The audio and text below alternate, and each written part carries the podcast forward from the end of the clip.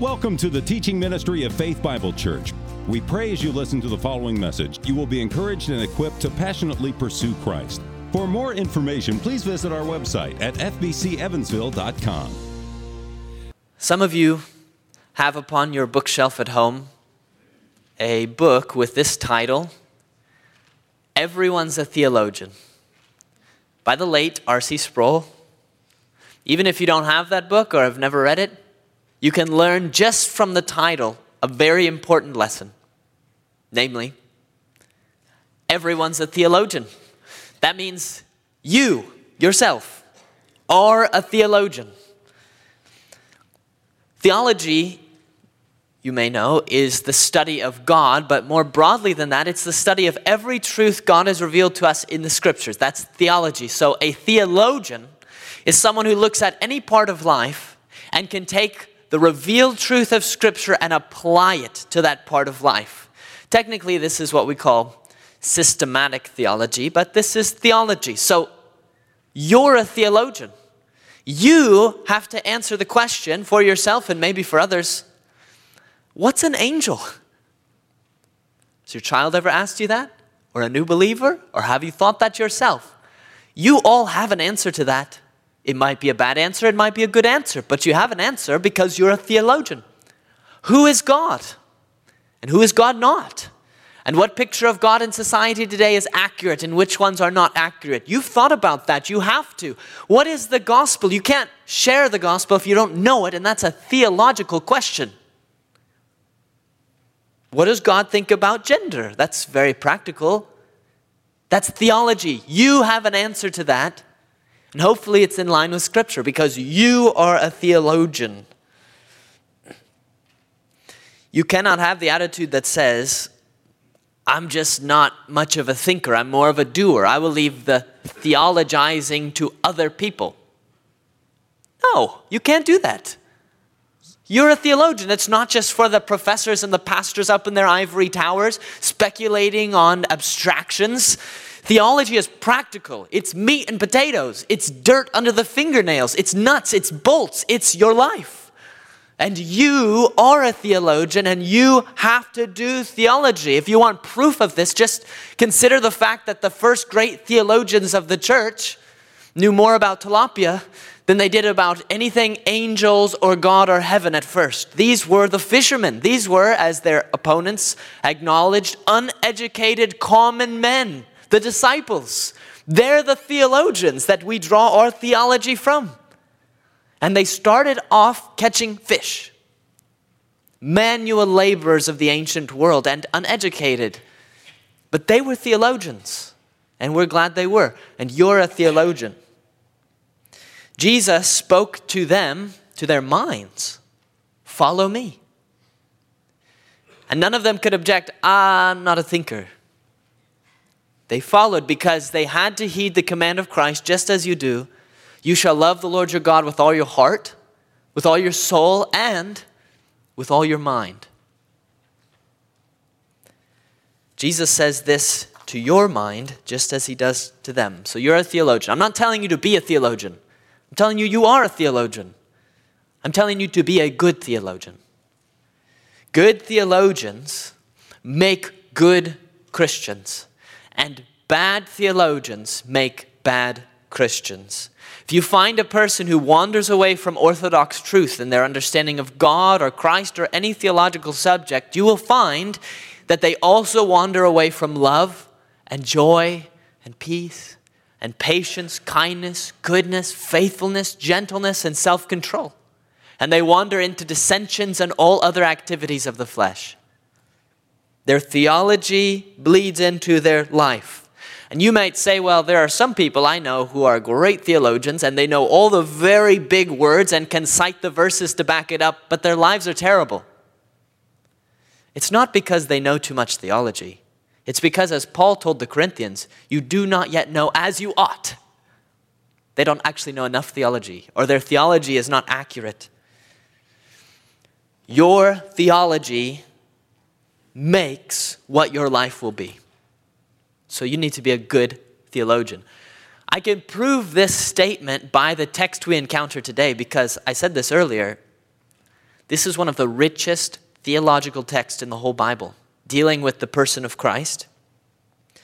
And so it's as if Paul the Apostle stands up in front of us with a blackboard and with his piece of chalk writes across the ch- top Christology 101. He is going to teach you Christology, the study of Christ, his person, who he is. It's theology, but what's so amazing about Philippians 2 is the reason why Paul does that. He does it because he wants to tell you how to live your life. He wants you to be humble. He wants the Philippians to be humble, and therefore he pauses and says, First, I need to teach you Christology. Because he knows that if you get your Christology right, then that will change your life. You will be a humble, healthy, united church. Let's see this then, this Christology that Paul is going to begin to teach us starting here in verse 5.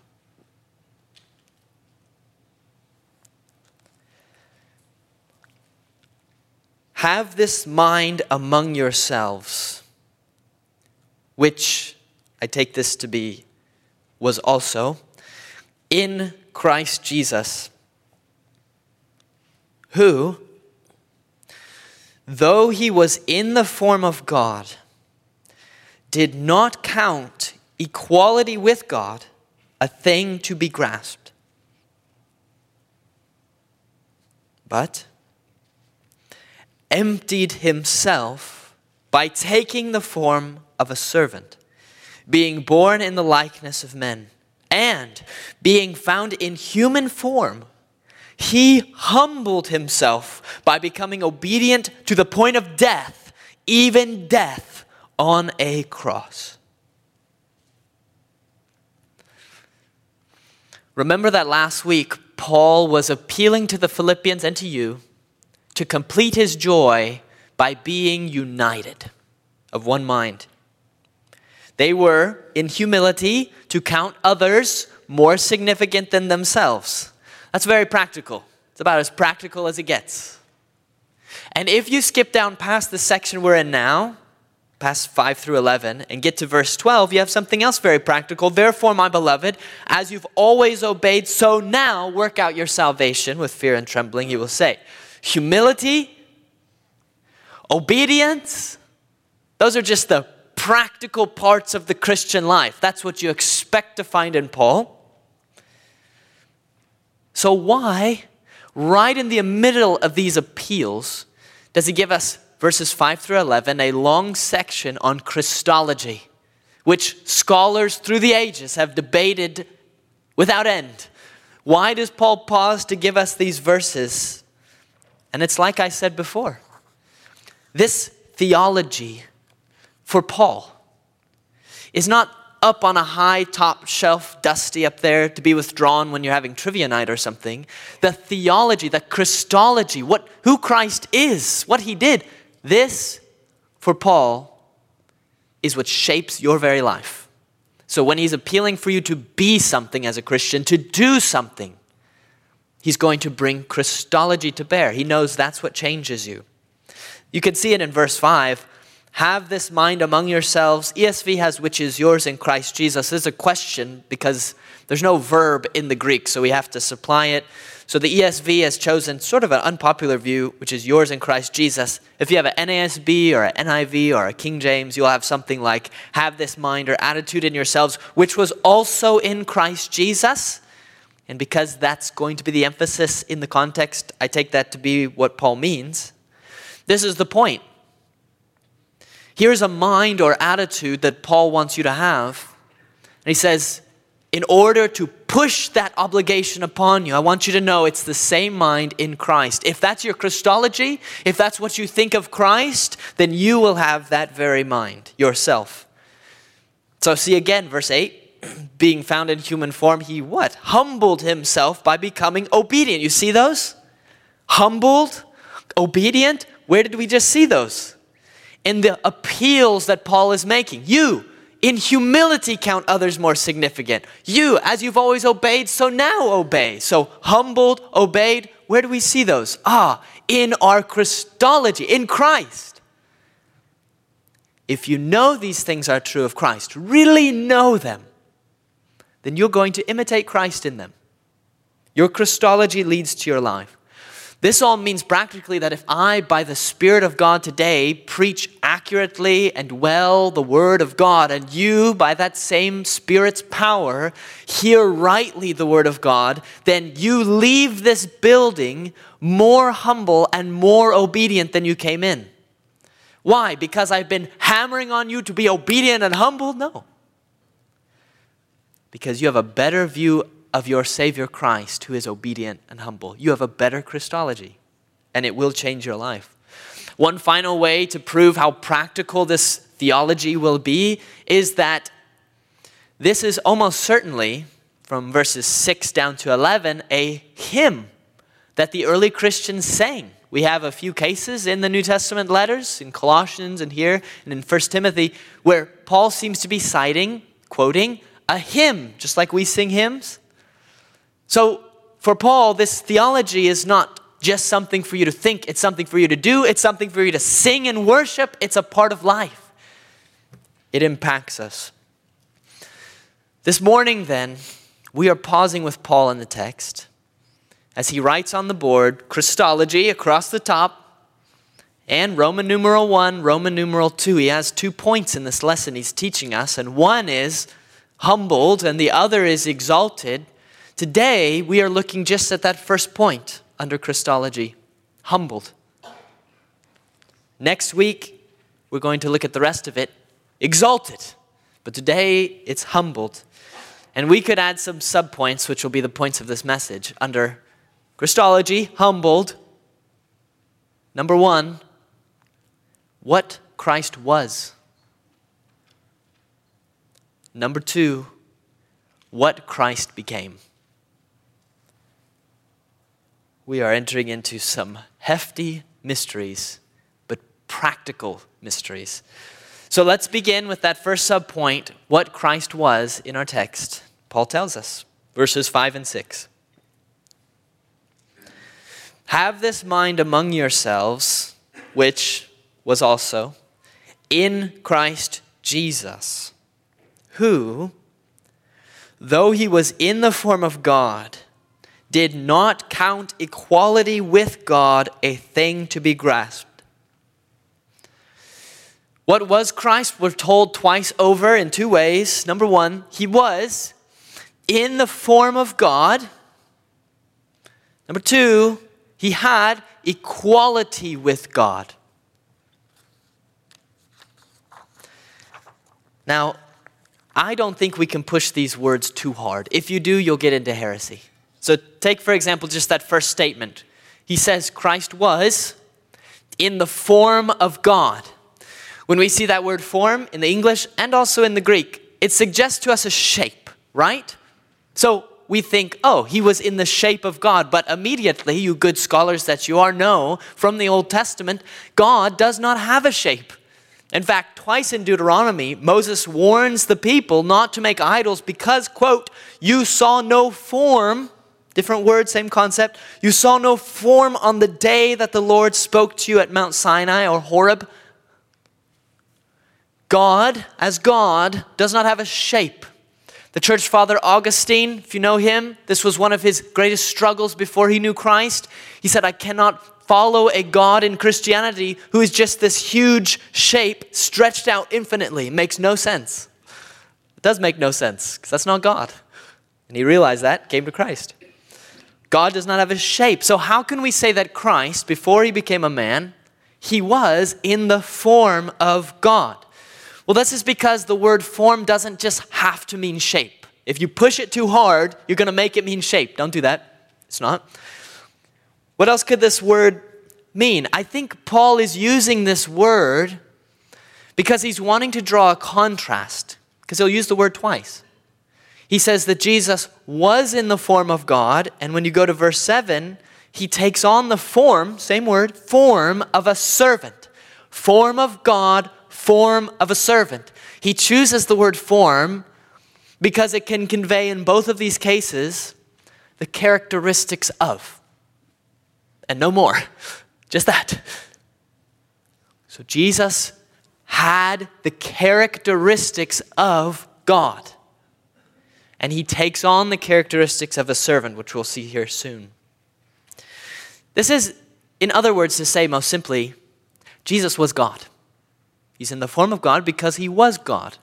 He looks like he's characterized by godness because he's God. That's what Paul is saying here. We have to tread very carefully here, so carefully here. And Paul is very careful in what he says. Paul is not saying that Jesus was God in the form of God, and then he gave that up and he stopped being God. Not saying that. That's heresy. That's false. Not true. Not said here. Not said anywhere in Scripture. So when we get to the word empties, thinking, oh, he was in the form of God. He empties himself of being in the form of God. No. Good try, but no. No, no, no. That is not what Jesus empties himself of. Jesus never stopped being God. Paul is saying he was God in the form of God, characterized by godness, but he's not saying that he emptied himself of that. you can see this sort of even if you just go in verse 8. Remember form and form? What's that second form? By taking the form of a servant. Taking is an important word here.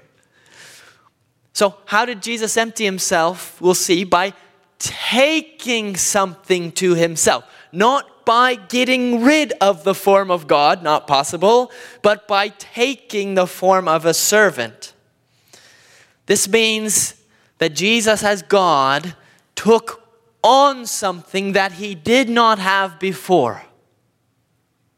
But when he took it on, he didn't give up what he had before. He continued being God. We are now entering into, if you like the large words, what we call the hypostatic union. Hypostatic union. Google it if you don't know how that's spelled. But the hypostatic union. This means that Christ was God, continued to be God, but in the incarnation, when he was consumed and conceived in the womb of Mary, he took on human nature. There he is with the nature of God, he takes on human nature. So you have two natures, human and divine, and they are united. Hence, hypostatic, two hypostases, hypostatic union. This does not mean 50% God, 50% man. This means as much God as it's possible to be, as much man as it's possible to be. Jesus was both of those things. He was in the form of God, he maintained being God, he took on our humanity. This is why it's tricky sometimes reading the New Testament, and you found this. Jesus will say something like, Of that day or hour of his return, no one knows, not even me. And you say, Jesus is God. God knows all things. That's one of his attributes. How could Jesus not know when he'll return? Well, within this union of two natures, we say things like, because it's the best we can do to understand it, Jesus, as God in that nature, did know. But as a man in that nature, did not know the time of his return. Two natures. We have no parallel. I don't have any example to give you. I don't have any um, nice metaphor to help you understand this because it's beyond our understanding, just like the Trinity. But it's true. Now, you might object that it says he did not count equality with God a thing to be grasped. So you say, okay, he's equal with God, but if he's not going to hold on to it, that means he gives it up. No, no again, please. No, this is not true. Jesus continues equal with God in being, and therefore, Paul must mean here by equality with God something other than the fact that Jesus is God. And it seems like probably what he means is that what Jesus gave up was his right and prerogative as God to continue existing as God and not as a man. Not feeling our suffering or pain, not having a human body subject to the curse, none of that. Just continuing as God. Jesus didn't grasp that, that equality with God. He didn't hold on to that. I emphasize again, however you take each section of this passage, Jesus did not give up or empty himself of his godhood. Part of the reason we know this is when we come to a passage of Scripture, any passage that's difficult to understand, like this one, then what we do is we go to the rest of the Bible and we see if there are any clearer passages that can help us understand this one. And when we do so, we find Jesus as God never could change from being God. This is part of what we call the divine attribute of unchangeableness. Jesus can't change from being God to not being God and then return to being God. Can't do it. Jesus was always was, always has been, is, always will be God. How do we know this? In the beginning was the Word, John 1 says. The Word was with God, and the Word was God. Was God. Okay? Then you go down in John 1 and it says, and the Word became flesh. That's what our passage is saying too, see? Now, did the Word stop being God when He became flesh? No. Have you ever read the Gospel of John? Jesus says, If you've seen me, you've seen the Father. That's what He says in the flesh. Seen me, you've seen the Father. I and the Father are one. Before Abraham was, I am. That's Yahweh. That's the name of God. He takes it to himself. He says it again in the garden, and the people fall back. I'm He. They fall back.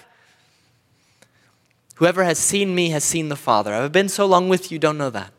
All of Jesus' claims of divinity in the Gospel of John happen after he takes the form of a servant and is born in the likeness of men. So you see how that clearer book of the Bible there, the whole book, shows you that Jesus, in emptying himself, did not empty himself of divinity. Again, we have Colossians 1:15. He is the image of the invisible God we have Hebrews 1 3. He is the radiance of the glory of God and the exact imprint of his nature. That's after his incarnation, bearing a body like ours. Those statements are made about Jesus. So, what is Paul saying here? He's wanting to emphasize first by saying Jesus was in the form of God and had an equality with God. What he's emphasizing is not that Jesus loses his godness, but that this is the height from which Jesus is starting. This is point A in redemption.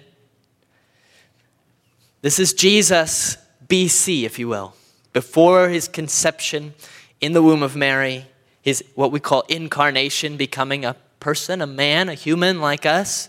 This is where Jesus is starting from, in the form of God, equality with God. This is the mystery of it all. But in eternity past, all the way up until this time when Jesus was born, was conceived, and then was born, Jesus existed as God, but also he existed as God and not a man. And then in time, he becomes God and man. I don't know what I'm talking about, do you? This is beyond us. But this is the mystery of the hypostatic union. But what we're supposed to draw, again, to bring this practically, what we're supposed to draw, why Paul even points this out, is he's saying, look where Jesus starts before he lowers himself in the incarnation. He is God and not a man. That means when Jesus begins, he is not subject to any pain or shame that we as humans are subject to. He doesn't have to experience it. He doesn't have a physical body that can feel the sensation of pain. If you were in that state with your lower back aches and whatever other chronic pains and issues you're dealing with, and you were in a condition where you felt zero pain, think of how many people abuse opioids or other drugs that lessen pain because it feels so good to be relieved of it. That's where Jesus is beginning.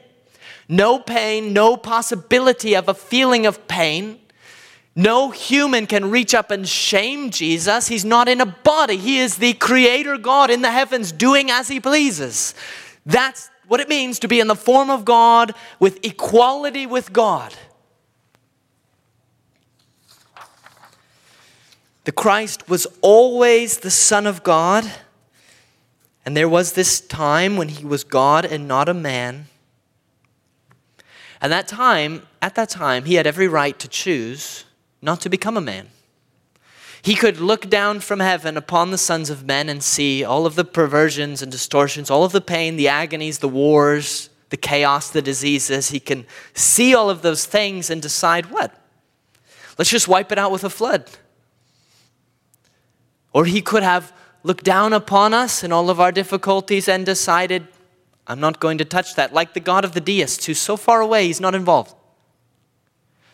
Jesus could, as the Son of God, look down, see all of the chaos, the mess we've made of this world and suffering, and just be somewhat involved but at a distance, like Allah, the God of the Muslims.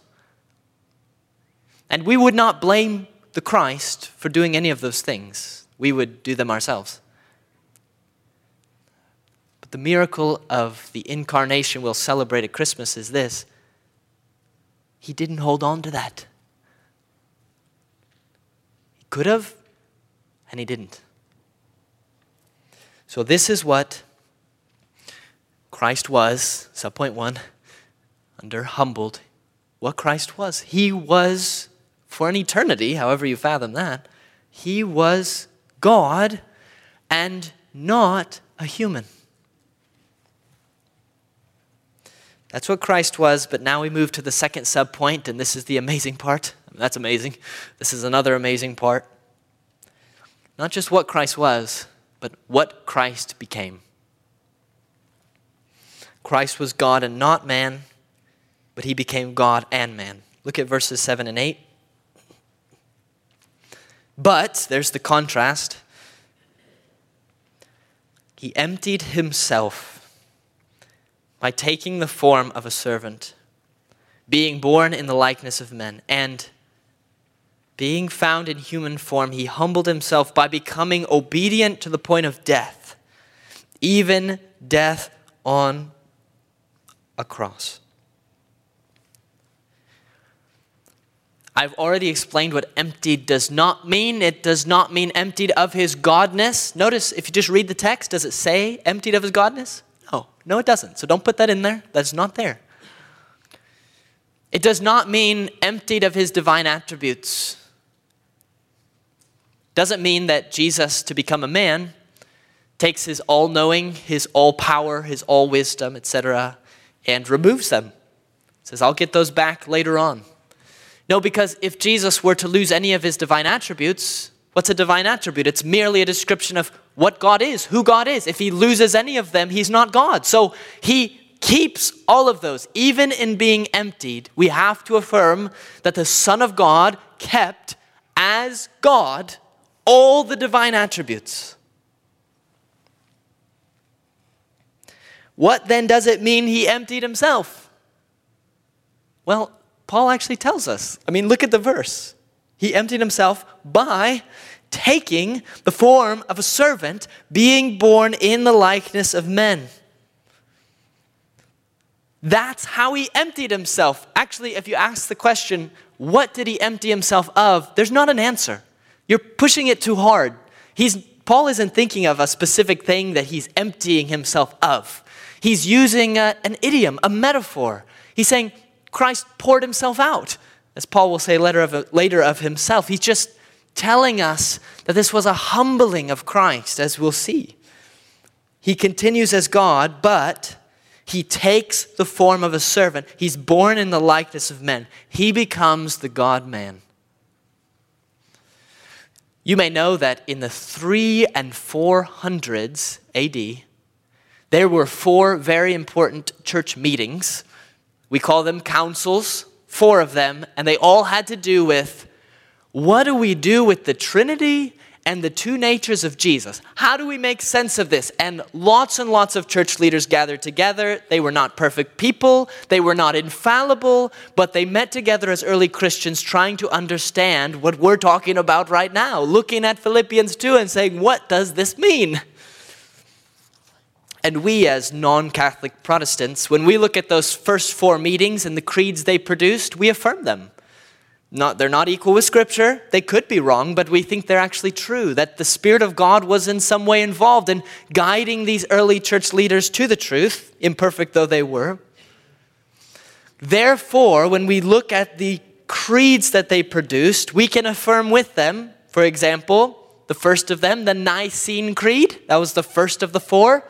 And it, together with the meeting a little bit later, Constantinople, those together produced for us the Nicene Constantinople Creed.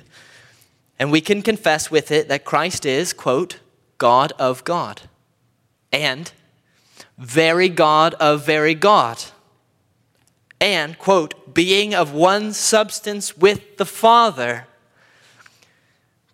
Against Arianism, early heresy that said Jesus was created, he's like God but less than God, the church fathers at this council said, no, he is of one substance, one essence. He is, Jesus is God. That was our first point. Jesus is God, okay? Always was, always is, the end.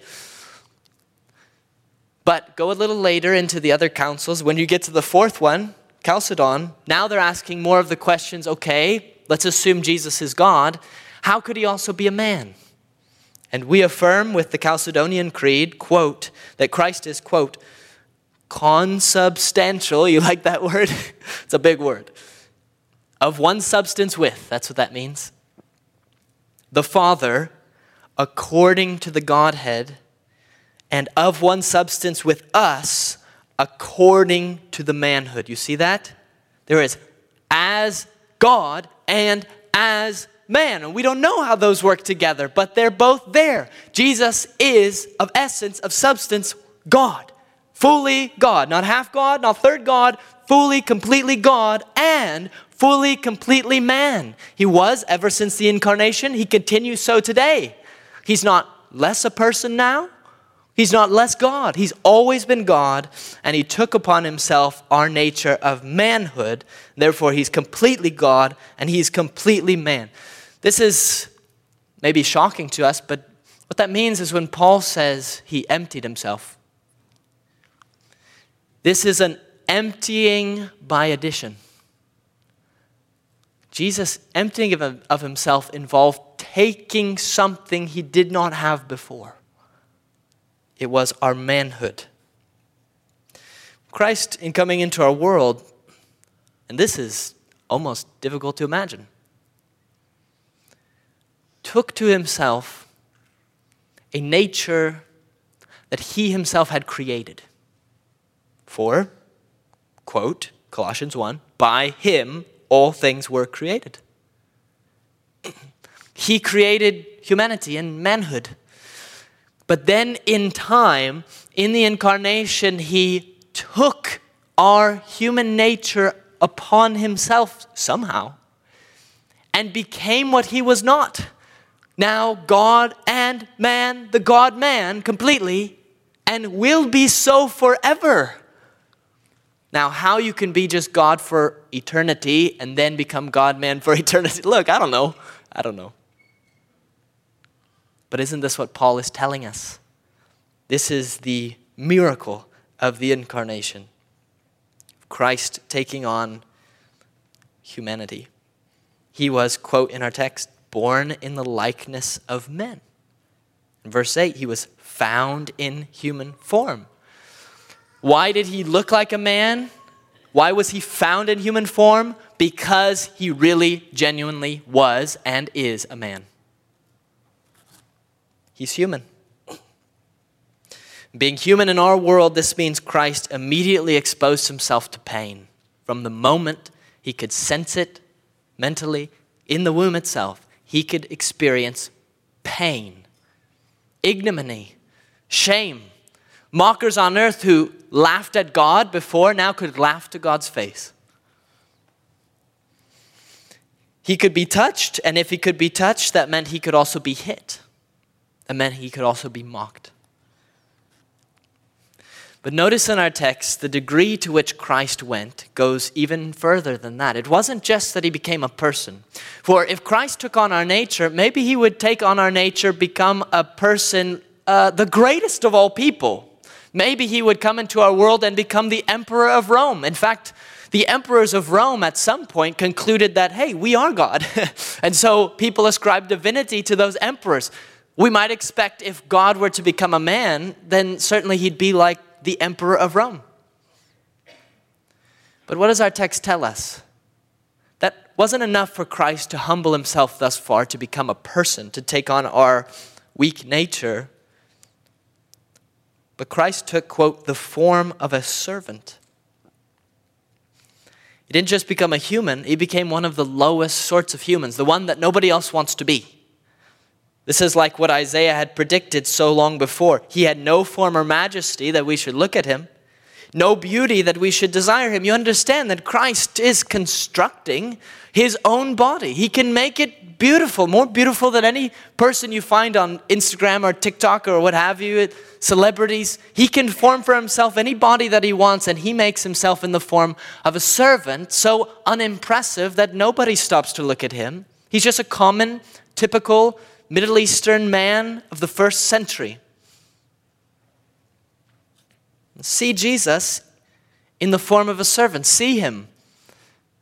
God, this is God. See him robed in a towel in the upper room before his death and kneeling at the feet of these fishermen, working hard to scrub off a bit of clotted dirt stuck to the foot and smelling all the earthiness of his followers see that and know that's God. Or again, see Jesus walking by the way, stopping what he's doing, giving his attention to a leper with a deformed body, a skin disease, and Jesus stopping, reaching out, touching the man upon his decaying flesh, and healing him. And say, That is God. Or you hear Jesus talking to his bickering disciples, say, For who is greater, says Jesus, one who reclines at the table or one who serves? Is not the one who reclines at table the greater? But I am among you as one who serves. That's God. Or hear him say, The greatest among you shall be your servant. And even the Son of Man came not to be served, but to serve and to give his life as a ransom for many. The person saying that, I came to serve, to be a servant, that person is God. Really, truly, not half God, that's fully God revealed to us as man. That level of descent, being in the form of God, he emptied, empties himself, not just as a human now, but in the form of a servant. And of course, he goes further down than that. Verse 8, and being found in human form, that's pretty low, servant, he humbled himself by becoming obedient to the point of, this means this is how far, to the point of death, even death on a cross.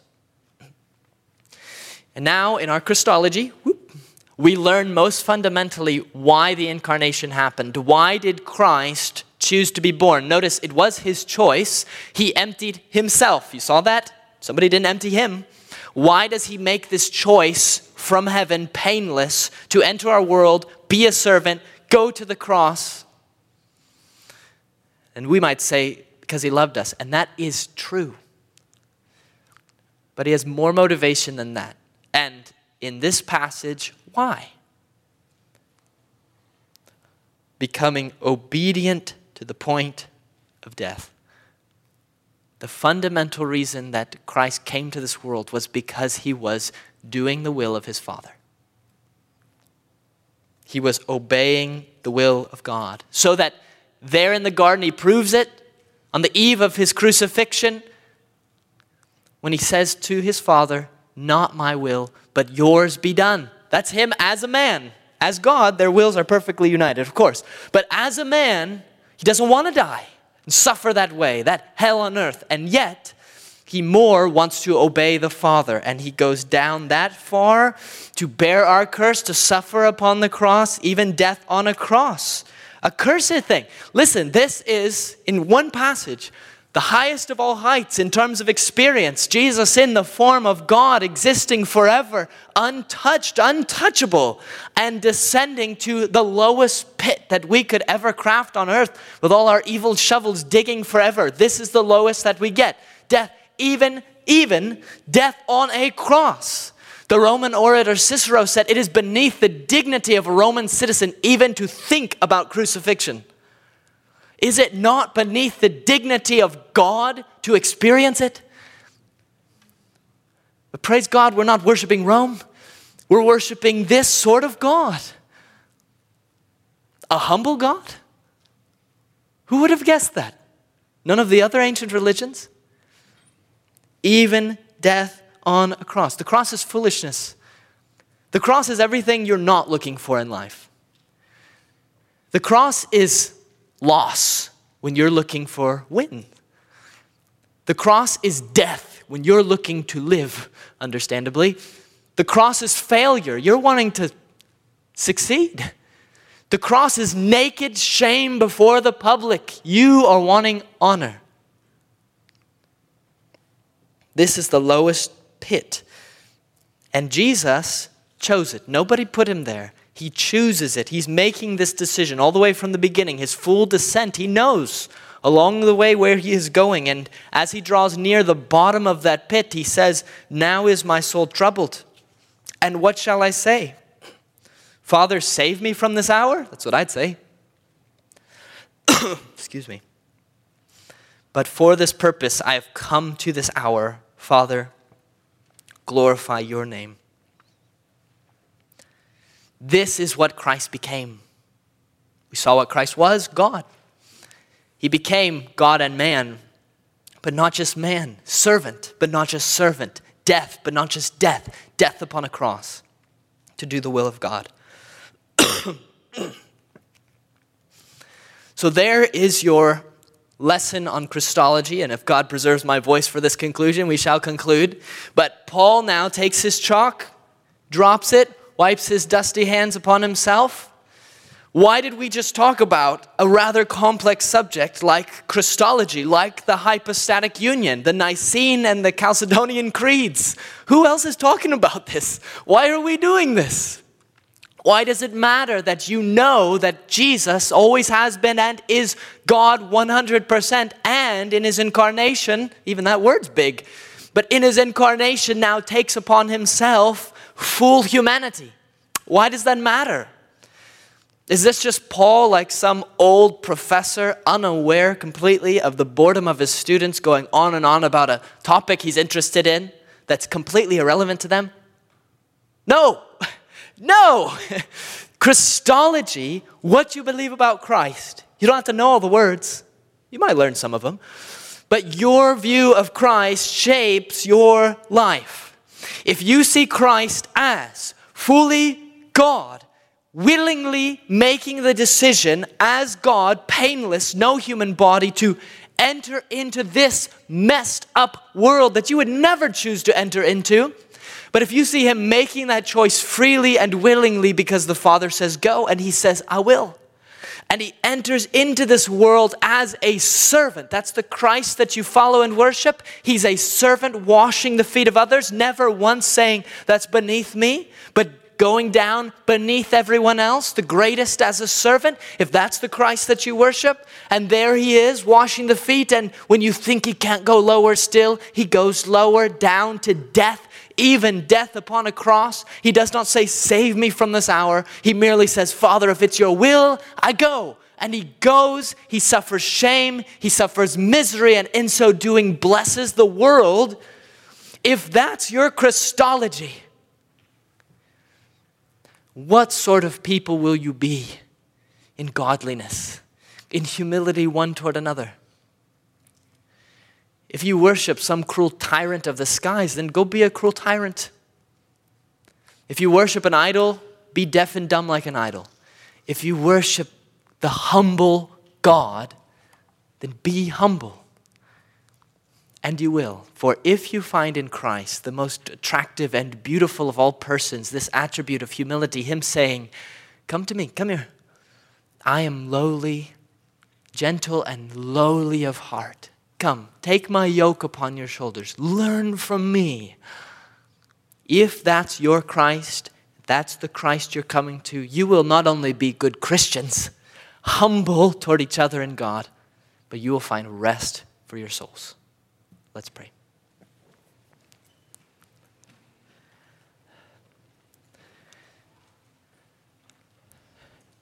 Christ, we confess with the believing church of all time, my Lord and my God. And we're not ashamed to own you as our God because you were not ashamed to own us as your children, as your people. Jesus, you're not ashamed to call us your brothers. You were tempted like us in every way because you were completely a human, yet without sin because you are completely God. And so we know we have a sympathetic high priest, and in you we have a full model for how to shape our lives. Keep us from all selfish ambition because you are not selfishly ambitious. Keep us from all arrogance because you and your humanity are not arrogant. Keep us from all pride that disdains to bend the knee and wash the foot of another because that was not you. That is not you. Lord, if we wish to be exalted as you were exalted, as we'll see next week, teach us to humble ourselves and empty ourselves in a parallel way. And in humility, consider the interests of others above our own, for the sake of your great name.